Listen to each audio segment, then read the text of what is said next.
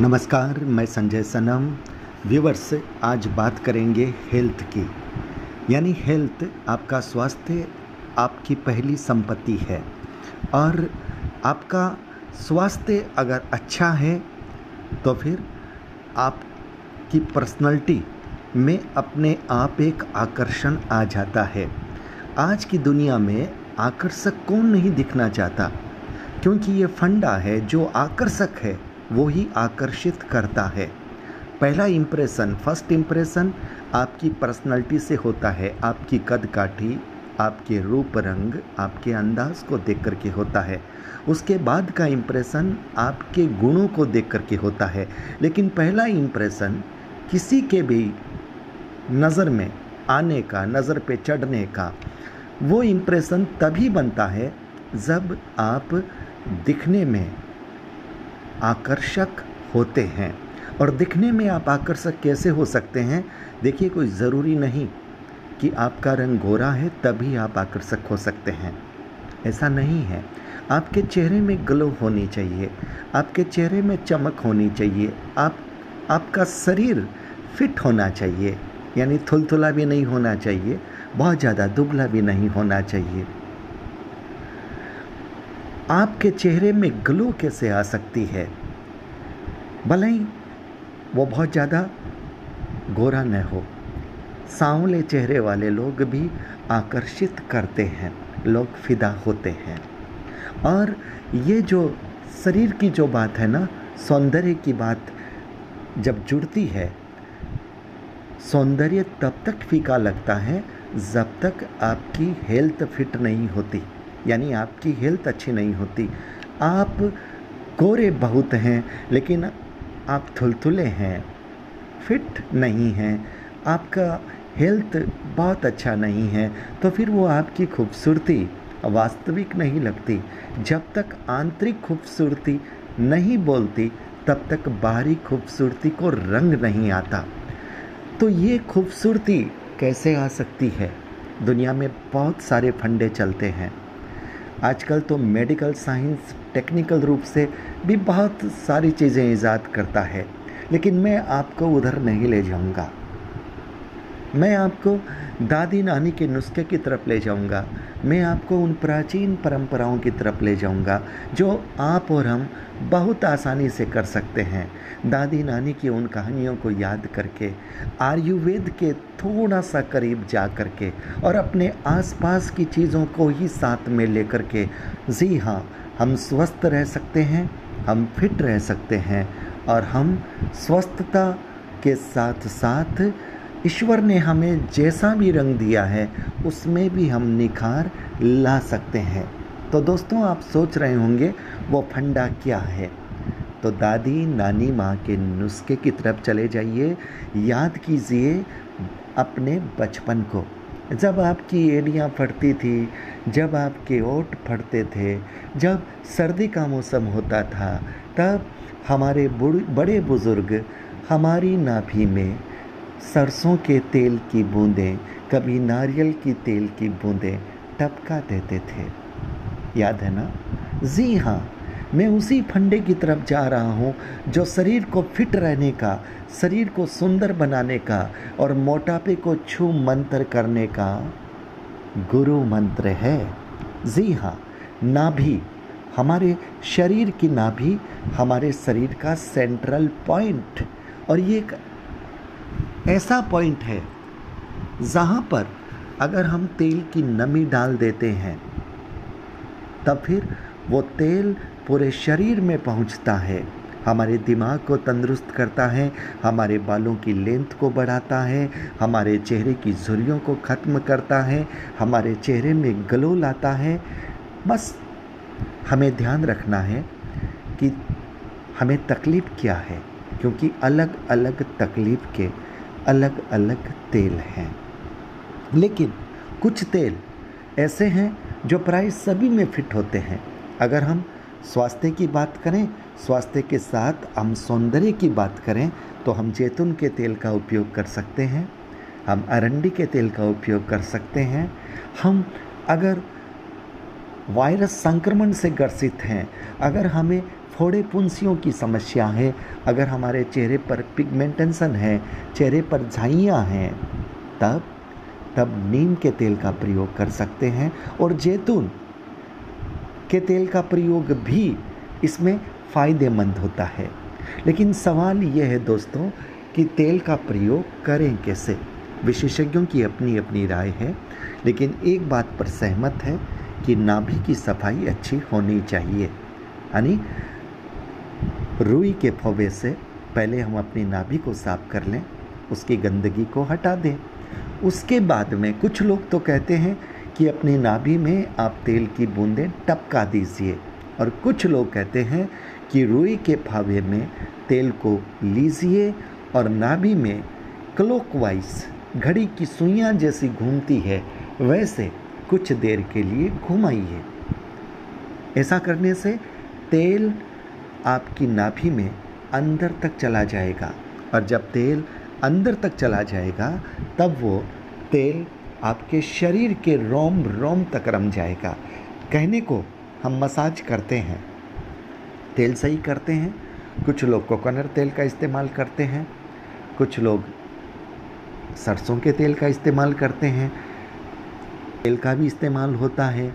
जैतून के तेल की भी मालिश होती है। अरंडी के तेल से भी लोग मसाज करते हैं। लेकिन वो मसाज एक बार रिलैक्स करती है।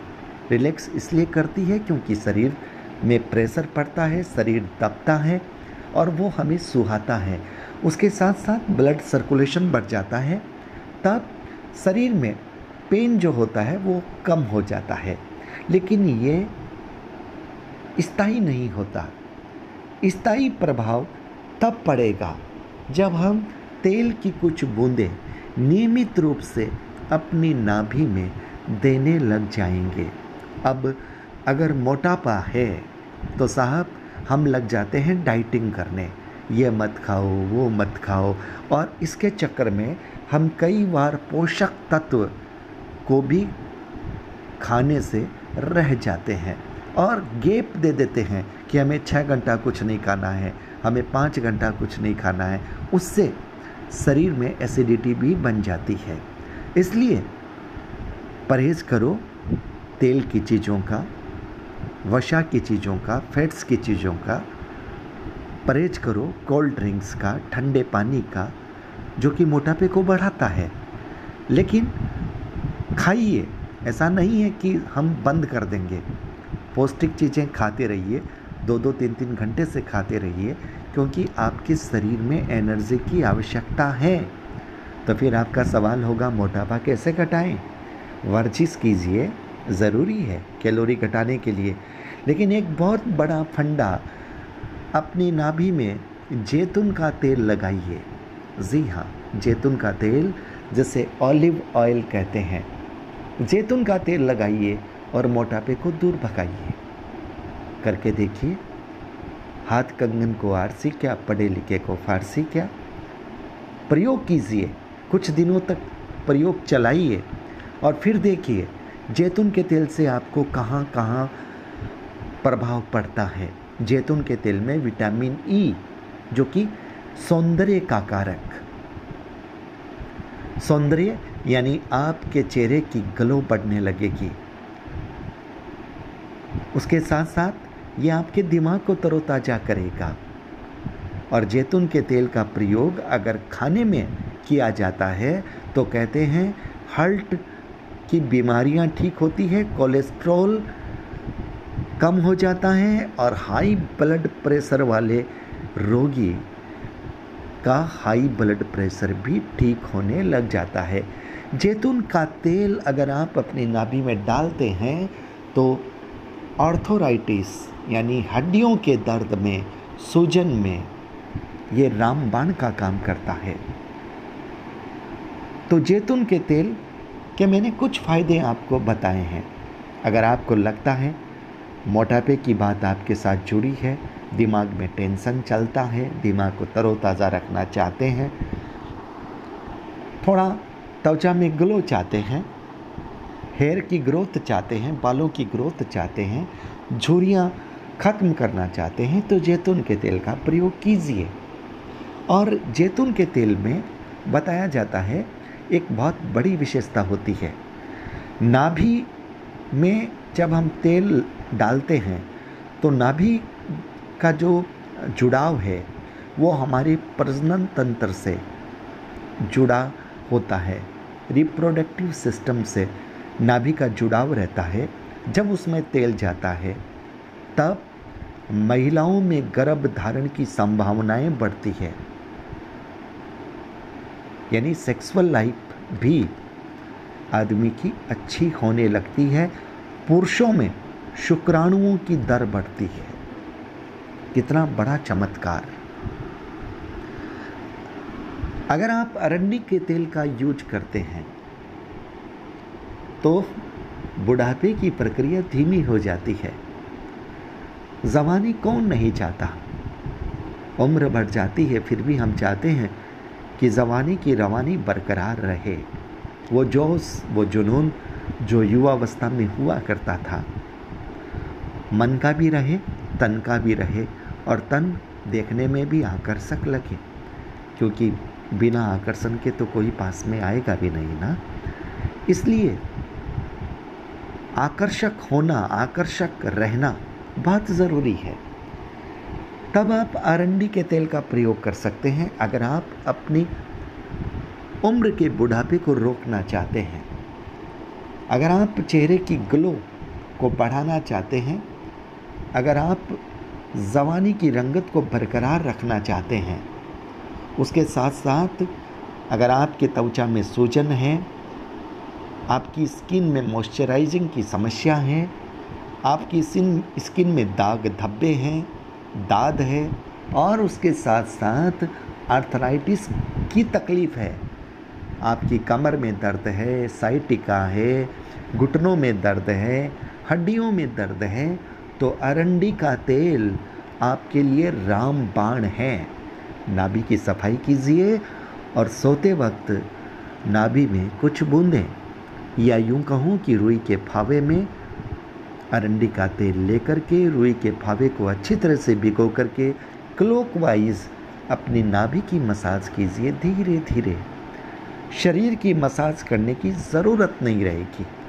नाभि की मसाज से ही आपको सारी चीज़ें वो मिल जाएगी जो आप शरीर की मसाज करके भी नहीं दे सकते। अगर आपको एजिंग की प्रॉब्लम है।